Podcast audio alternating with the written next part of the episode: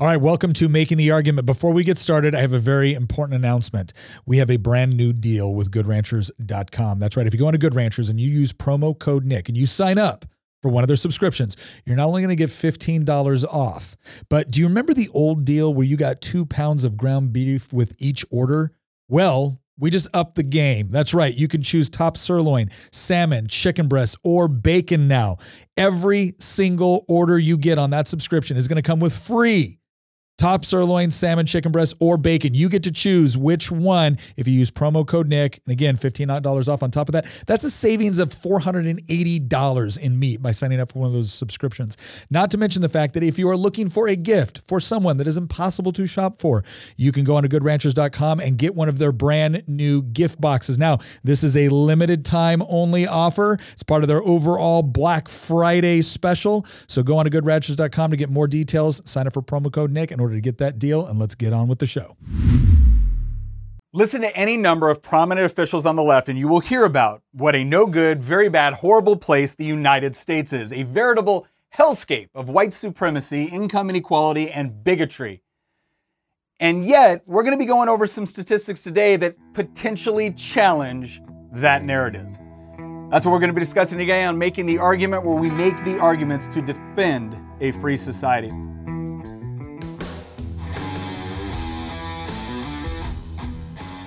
All right, so as I said before, to listen to the um, uh, to listen to the left talk about America, you would think that we are a horrible backward place steeped in white supremacy. And we hear this all the time. Here's some of the narratives that we often hear. We hear America is racist, right? It's systematically racist down to our foundations. You see this within critical race theory, you see this within the 1619 project. It's this idea that everything about the United States, uh, United States and our history is inextricably rooted in racism. I'm not talking about we have racist elements in our past. I'm not talking about there's been racism. No, I'm talking about it is it is just merged within all of American society, our laws, institutions, beliefs, ideas about ourselves is inherently racist. You hear that? Because we're racist, clearly we're bigoted, right? And we're not only bigoted toward people of different skin colors, we're bigoted toward uh, you know people that have different sexual preferences, or we're bigoted toward women, or, or whatever it is. We also hear that the United States, even though we're a wealthy country, we don't actually provide for the basic needs of our citizens. That, that essentially we just let people die and we let them go bankrupt uh, due to medical bills and we don't provide for good education. Like across the board, apparently we just don't provide any sort of, of key services within the United States. We're just way behind uh, the, the rest of the Western world. Um, another one is, is uh, you know, we'll hear that we'll commonly hear from the left that America is not great. You actually heard Governor Andrew Cuomo say that America's never been that great. And I, have even heard somebody say, in fact, I, I, I, put out a post a while back talking about why I thought America was great. And somebody came back and said, Name one thing that the United States is first in in the world. Just name one thing other than like the number of people we have incarcerated. Name one thing that we are first in. Okay? Challenge accepted. Here's something that the United States is first in. When potential immigrants were asked on a poll by Gallup what nation they would like to immigrate to, guess which was the number one answer? The United States of America. And, and it wasn't even close. There was like over, out, out of all, there was something like 750 million people. Um, it was determined that up, up to 750 million people would like to immigrate to another country. And the United States, out, out of the, this poll, 157 million wanted to come to the United States. The next one, depending on the year it was done, was either Germany or Canada, and it wasn't even close. It was something like three to four times as many people wanted to come to the United States as wanted to immigrate to either Canada or Germany, right? One of these countries the left tells us is so much more advanced and tolerant than we are. Now, keep in mind, because a lot of times the left wants to refer to polls like like general happiness. They'll say, "Oh, well, you know, people are so much more happier in places like Denmark or Nordic countries where they have more of these social welfare programs and things of that nature." What's interesting is that they don't take into account certain cultural norms when they ask these questions about things that are subjective, like happiness. So, for instance, you know, a, a, country when they're polled, they might say they're very, very happy, or they're happier than people polled in the United States say, but their use of antidepressants or their suicide rates are higher than the United States, right? So somewhere there's a disconnect right? And, and it's easy to do things like that. We actually saw this recently with uh, CNBC did a poll on the best states to do business, right? And in order to make Virginia the number one, here's what they did. They actually changed their criteria for how you determine positive economic environment in order to give a boost to country to states that were more left leaning. Right? But the real poll, the real poll in almost anything like this is not so much what do people randomly say on a poll, right? That you know that, that can give you some indication, but the real poll is what do people do? What do people choose to do? And overwhelmingly, those people that were asked about immigrating want to come to the United States. So the left is going to have to make up their mind here because two contradictory statements cannot be true. And the very people the left thinks are the most oppressed in this country, right? When you go to people that, that look like those people in other countries, this is where they want to come. So, so clearly, they didn't get the memo about what a horrible hellscape the United States was. They still see the United States as a land of opportunity. And in large cases, they see that not because the government is automatically coming in and interfering with every aspect of our lives, but because America is one of those places you can go where the government will not come in and interfere with every aspect of your lives. They see it as an opportunity to be able to start a business without having some government official come in and steal it from you, without taxes being so high that you're going to lose the incentive to actually work hard. So the bottom line is, uh, you know, are we perfect in the United States? No. No country is perfect. No individual is perfect. The last time a perfect person visited Earth, he was crucified, right? So we don't have the best track record for dealing with perfect people. But this idea that the United States is such a horrible place is, is absurd when you look at the numbers of the people that want to get to this country. And as we look at what's going on on our southern border right now, right, it reinforces, it reinforces this idea that people around the world, especially people that are trying to flee poverty, right? They don't pick the Nordic countries. They don't pick Europe as their number one destination, or countries in Europe as their number one destination. They pick the United States. And as we look at our immigration policy, that, that comes into some questions that we have to answer because I want the United States to be the sort of place that people want to immigrate to. In fact, if it was up to me, because, because culturally, philosophically, I have a lot more in common with someone that wants to immigrate to this country in order to take advantage of the opportunities, in order to work hard, in order to build a life for themselves and their family. I got a lot more, you know, in common philosophically with that person than I do with someone in the United States that is constantly tearing down this country. And, and I'm not the sort of person to say, if you don't like it, leave. But I am the sort of person to come back and say, well, if you really think it's that bad, why, especially if you think it is so bad, like at its core, at its root, and, and you have all of these other countries that you think are so much better, I, I do wonder why you stay. And, and again, I respect the fact that some people want to stay because they think they can change it for the better. But what's amazing to me is that a lot of the ways that they want to change this country is to make it more like the countries that people are leaving in order to get to the United States. And that part I don't understand. But for those of us on the right, obviously we have to deal with this immigration question. And what I want to go over is some of the ways that we can effectively do that by you know, reinforcing again this idea that the United States is a great country. We have our problems just like any other country, but it is a great country. And across the board, when you look at a number of things, whether it's quality of life, whether it's your ability to move up the economic or social ladders, whether uh, it's the amount of living space you have, access to food, access to healthcare, we score incredibly well when you look at that criteria objectively instead of taking all this subjective criteria that people want to add into it in order to cook the books in their favor. All right, so so let's let's talk a little bit about what should our immigration policy look like within the United States? What what are some what are some core you know uh, factors that would allow us to have the sort of immigration policy that would encourage people who want to come to the United States, who desperately want to be Americans, who want to work hard, who believe in the American dream to be able to come here, right? While at the same time understanding that because of the way that our social programs operate, because of the way that our voting systems operate, we still have a right to national sovereignty, just like every other country. And we also have a right to make sure that people are not coming to this country to either hurt us or hurt our citizens or take advantage of programs that they have not paid into. And so let, us go through that. What's the number one thing that we have to do? I mean, the bottom line is look, based off of what you see happening right now on the southern border, border security is critical. Because right now, the process, and, and Joe Biden fostered this, right? Joe Biden ran essentially telling people that they should come to the United States. And then, as soon as he got into office and he put, you know, Kamala Harris in charge of the, the border crisis, who, by the way, like refused to go to the border until Trump announced he was going to the border, they all of a sudden they started changing their tune because they realized that open borders is not a sustainable strategy.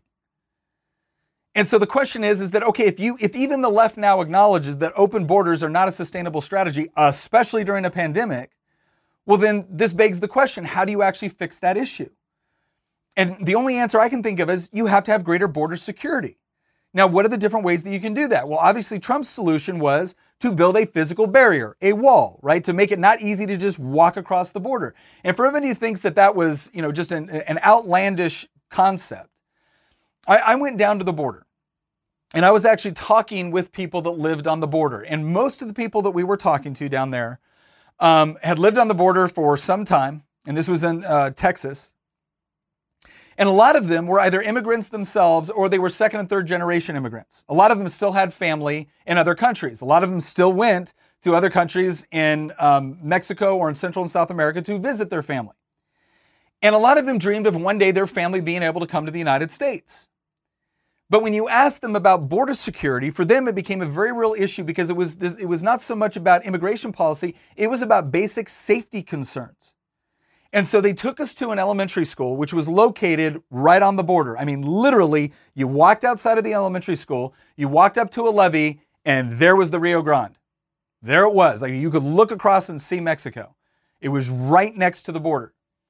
And as they were talking about some of the concerns they had, so for instance, um, one of them had been a teacher, and they were talking about how many lockdowns that they go through in a school year because someone will cross the border and be hiding in the school because what they're waiting for is at the end of the school day when the cars come by to pick up the students, that's when they go and they get their ride to be able to get into Texas, right? To be able to get further in to the country. And because of that, teachers didn't know, parents didn't know. Why was there a lockdown? Was it a school shooting? Was it because there was someone dangerous on the premise? Or was it just somebody that honestly wanted a better life for themselves? right? And, and again, it doesn't make it doesn't make it okay to, to just cross the border illegally simply because you want a better life, even though I think many of us many of us could relate to that desire.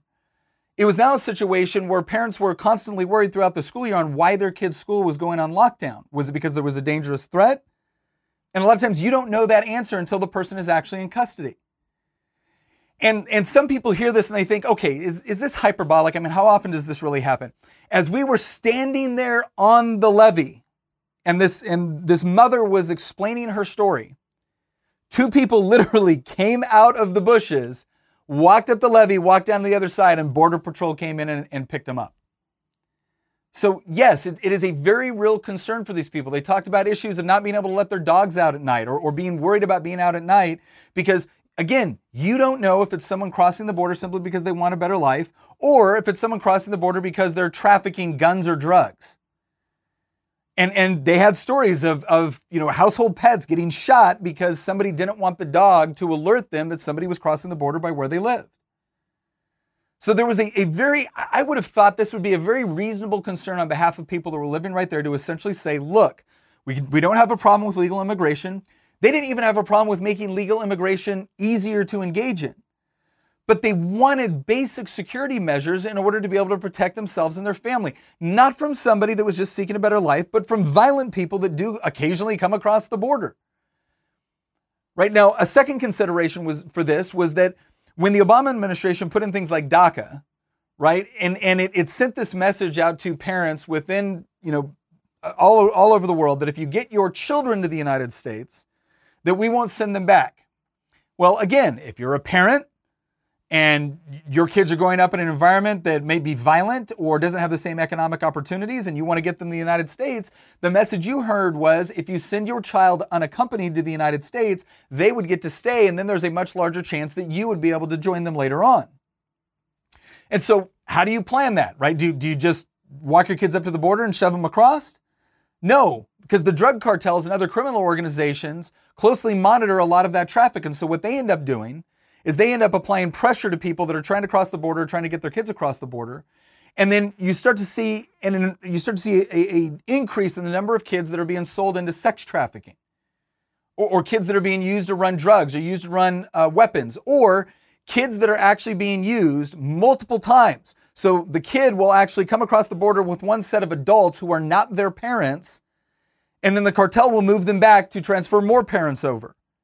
Because the way our system works right now is that once they're picked up, They're incarcerated for a certain period of time, but then they show up to their court hearing and they're given a court date. And because of the backlogs, they're then released.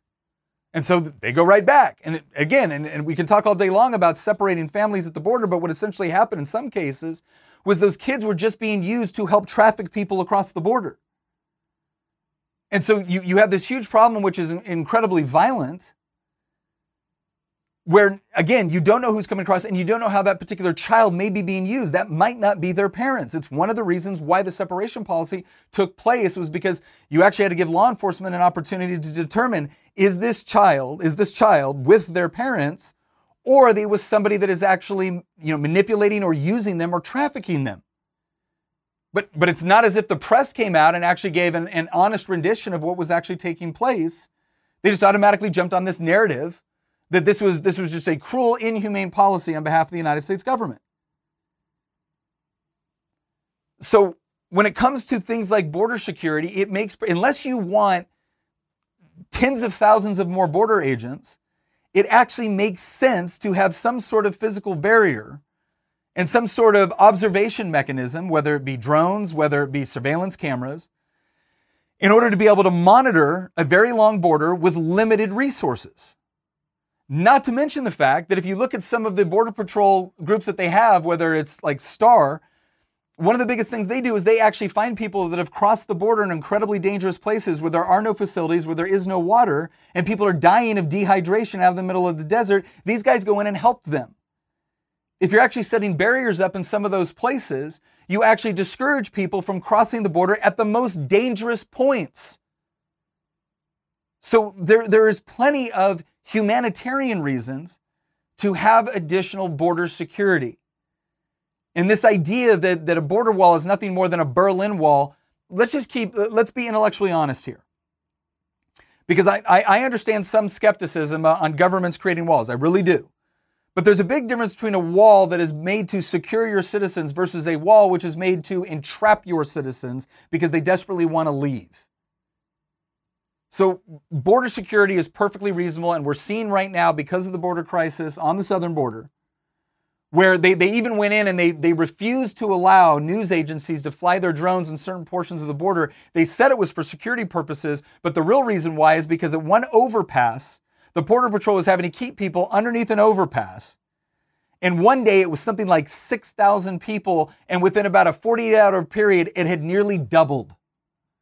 And then all of a sudden they shut it down for security purposes. I think it was because they don't want the American people to see what is actually going on. Because once again, the same people are telling us the pandemic is just, uh, this is a horrible threat.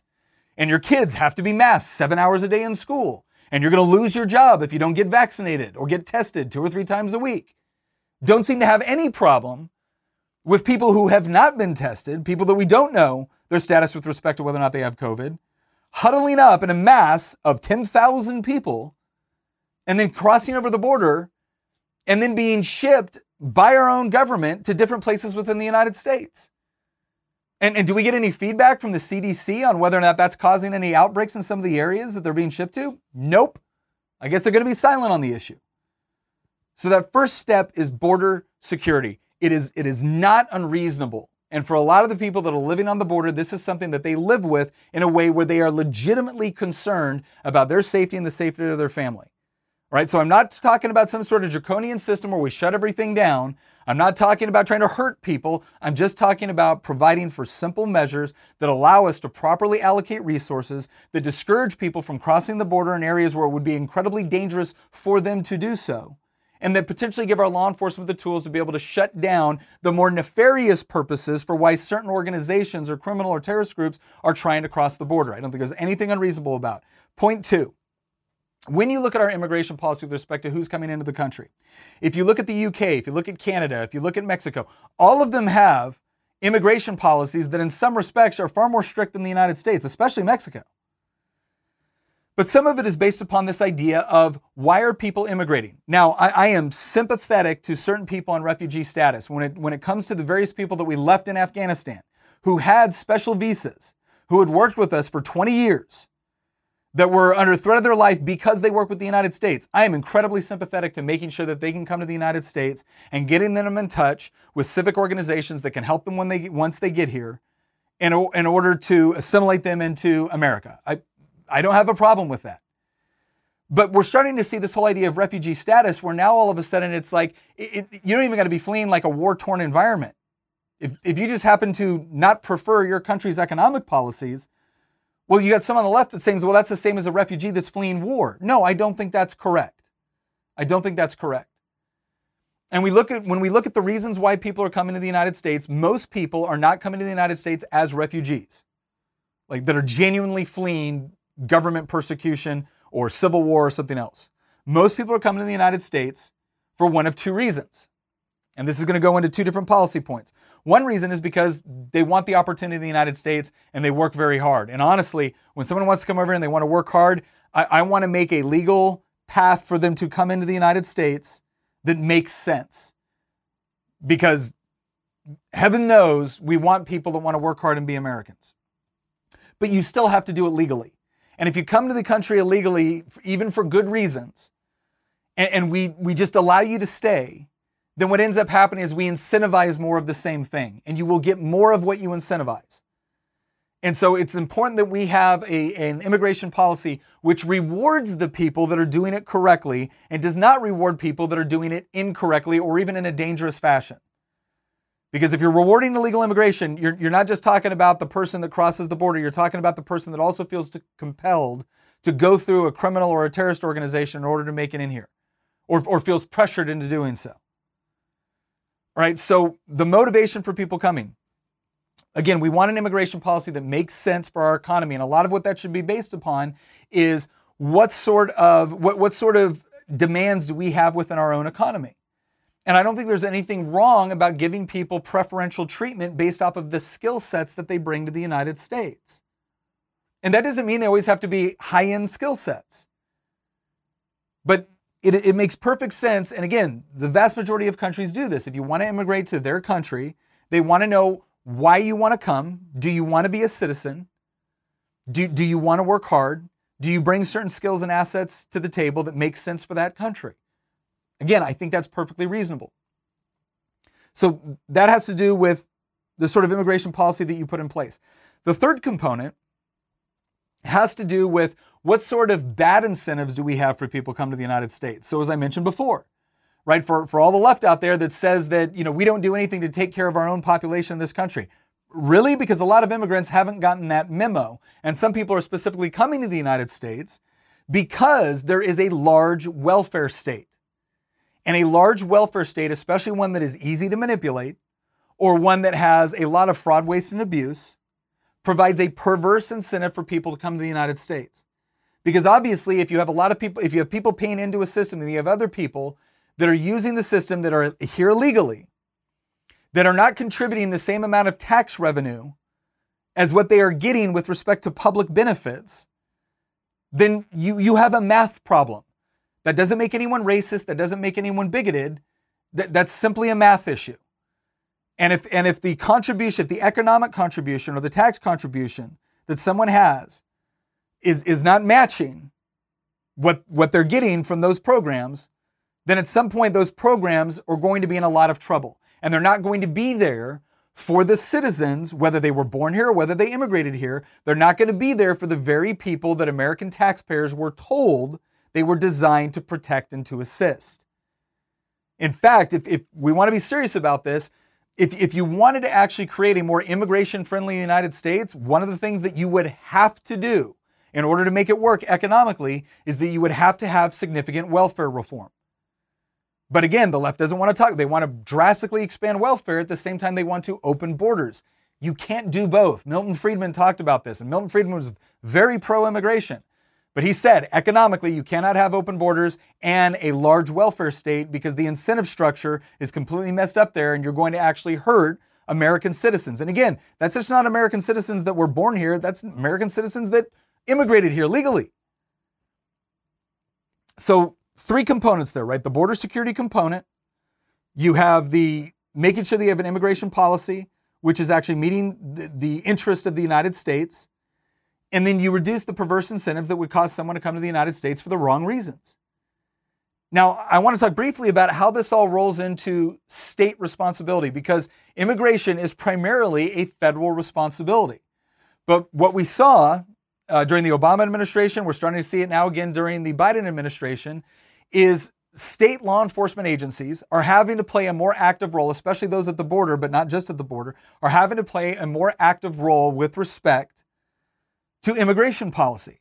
Because the federal government either doesn't have the resources to properly manage it, or as a result of policies from the Obama administration the Biden administration, they are deliberately not allocating the resources necessary in order to deal with it, and in fact are encouraging policies which is leading to the crisis, which has led to and maintained the crisis.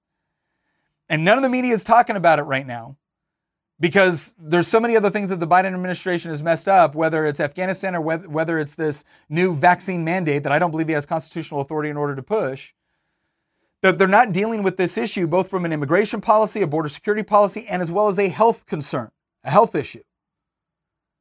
And so states are now having to pick up and use additional resources in order to cover down on the federal government's inability or unwillingness to actually fulfill their responsibilities. And what I find so frustrating about this on, on some level is the fact that the federal government is trying to do so many things that appear nowhere within the enumerated powers of the federal government. They're trying to do all these other things that they don't have the time to focus on the things that are actually their responsibility. That was evidenced in Afghanistan. It is evidenced down at the southern border. And, and we as citizens have a right to be able to look at our federal government and say, you know what? Before you do one more thing that has nothing to do with the jurisdiction of your power as articulated in the Constitution, we would like you to focus on the things that do fall very clearly within your scope of authority and responsibilities. We don't want our state budgets to be consumed with this. And there's one other thing I, I want to talk about here because this has been an issue in the past, and I think it's going to be an issue again in the General Assembly session coming up here in Virginia. And a lot of other states are, are dealing with this as well. And this has to do with things like sanctuary cities. And what a sanctuary city is, is essentially it's a local government authority saying that they will not cooperate with immigration. Now, there are some people that have advocated for essentially telling a, a local authority or local law enforcement that they have to enforce immigration policy. And for a lot of people, that makes that makes sense, right? That seems very superficially like it, you know, plausible, makes common sense. I want to tell you constitutionally, again, if you love the Constitution, and I do, I want to tell you the problem with that. If you get to a point where you are mandating that your local law enforcement is responsible for enforcing immigration law, you are creating an environment where now the federal government has the authority to come in and essentially federalize law enforcement priorities. And as we are talking about all the things that we want our local police departments, our local sheriff's office to do, it, it is one thing to say, we want you to cooperate with immigration. Right? It is another thing to say, if you don't, you will be punished. Because now the federal government actually has, you know, they, they actually have more control over our local departments than we, we want. By the same token, I think it's also fair for state governments to essentially come in and say, look, if you're a local jurisdiction which has said that you refuse to work with immigration even when it's appropriate even with you, even when you have somebody that has you know that has been arrested for you know a violent crime and a lot of times and here's the other part the left doesn't want to talk about a lot of times when somebody that is here illegally has committed a violent crime a lot of times they have committed it against other immigrants and when you're saying that you're not even going to work with immigration when it comes to getting people out of the country that have committed acts of violence against either our citizens or other people that may be in this country, maybe illegally in this country, but haven't hurt anybody, I think that's problematic. And I think it's perfectly appropriate for the state to come in at that point and say, look, if this is what you're going to do, well, then we're going to withhold certain funds from your locality as a result. Again, not saying that you have to force every situation, but, but when a local community says, actively says, we will not cooperate under any circumstances, then I think it's appropriate for state government to say, well, okay, then there's certain budgetary items that you're not going to be eligible for. Because the bottom line is whether it's a welfare program or whether it's law enforcement, if you're creating a situation where you're not willing to get rid of violent criminals, or if you're creating a situation where there's going to be an increased demand on public services, and you, you are fostering that, well then you can deal with it at the local level. And then you can let the you can let the people within your community decide whether or not they want to have to pay the additional taxes or deal with the additional problems associated with that. And if they do, great. But you don't get to tell other counties or other jurisdictions within the state that they've got to subsidize your decision. So, and, and one other thing I want to mention on that, because this is another this is another comment that comes up a lot. Because my father was law enforcement, and my father was law enforcement in um, Los Angeles, which obviously has a large um, immigrant population and it has a lot of people within Los Angeles that are here illegally. You do want to give local departments the discretion. So let's say, you know, a, a young woman walks in and she's here illegally and she comes in to report that she was assaulted or she was raped. Yes, in that instance, I don't want local law enforcement to ask her about her immigration status. I want her to feel safe that she can talk to the police at a local level in order to report a crime. That, that doesn't mean I agree with someone being in the country illegally. What it means is it's a prioritization. And, and if somebody needs to report a violent crime, I want them to be able to do that without fear of their local department because I want that local department to be able to create the sort of trust that is necessary. But when they get the person that assaulted her, if it turns out that person is here illegally, oh yes, I want them to I want them to communicate with ICE. I want them to communicate with immigration because I want that person to be punished and then I want that person to be deported. And I don't think it is unreasonable for us to be able to take that position. And that's one of the areas where state governments are, are having to come in and pick up for where the federal government is, again, refusing to do its job. So let's do a quick recap. Quick recap, right? Because again, the left wing narrative that we're a horrible, no good, very bad, awful place and a hellscape for minorities doesn't seem to play out with a lot of the people that want to come to this country that list the United States as their top definition as a factor of three to four to one with the next destination that they would choose. I think that speaks very, very well of the sort of society that we have within the United States. That we are a welcoming country, that we are a country that believes in rule of law, and that we are the sort of country that actually produces the sort of opportunities. So that is a positive thing, which completely, I think, in many respects, destroys the left wing narrative about this country. When it comes to dealing with immigration, we got a couple things that we have to do. One, we need better border security. That is both for the benefit of our citizens and for the benefit of an immigrant population, of someone that wants to come into the country that is right now very susceptible to being a victim of drug cartels, criminal organizations, and the lot. We need an immigration policy that actually makes sense with respect to our objectives. And I think a big part of this has to do with does someone want to come to this country to be a citizen? And does someone want to come to this country to work? Or is someone coming to this country because we have an elaborate welfare state that is really easy to manipulate? And that's not always easy to determine. But a really good way, a really good way to make sure that you're getting one and not the other is by having a common sense immigration policy, which makes it which makes it reasonably easy to be able to immigrate to the United States if you have good intentions and you want to be a part of the American dream, and makes it very difficult to come to the United States if you're just coming here in order to live off of what American taxpayers, immigrants or otherwise, have paid for. Right? The third component is we have to reform welfare. If you want to have a good immigration policy, we have to make sure that we have a welfare system that is not expansive and disincentivizing. There, there's a whole host of economic issues for why the welfare state has actually been counterproductive and hasn't helped a lot of the people that it was supposed to help. But by the same token, it also creates perverse incentives, which also create an immigration policy or immigration problem. And we see that right now. And then that fourth component has to do with what is the state's role? And unfortunately, more and more states are having to pick up the slack of the federal government because of failed policies. And, and it is time both for individuals and for states to essentially say, look, we still want the United States to be the sort of place that people want to immigrate to.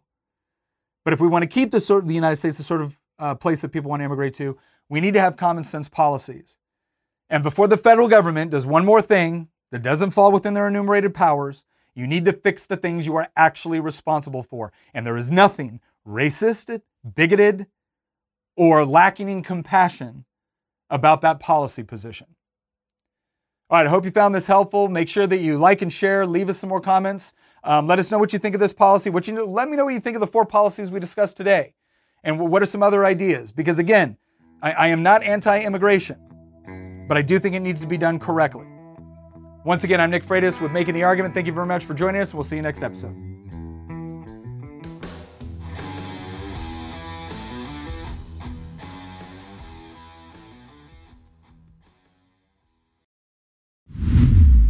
Once again, thank you very much for listening. If you want to support the show, again, one of the best ways you can do it is by heading over to goodranchers.com with promo code Nick. You're going to get $15 off. You sign up for one of those subscriptions and you're going to get up to $480 of free meat with that subscription. You get to pick top sirloin, salmon, chicken breast, bacon. It is all up to you. Plus, if you're looking for gifts to get for the people that are impossible to shop for, goodranchers.com also has gift boxes. You need to act quick. This is part of their overall Black Friday special. So head on over to goodranchers.com, use promo code Nick, and once again, thank you for listening.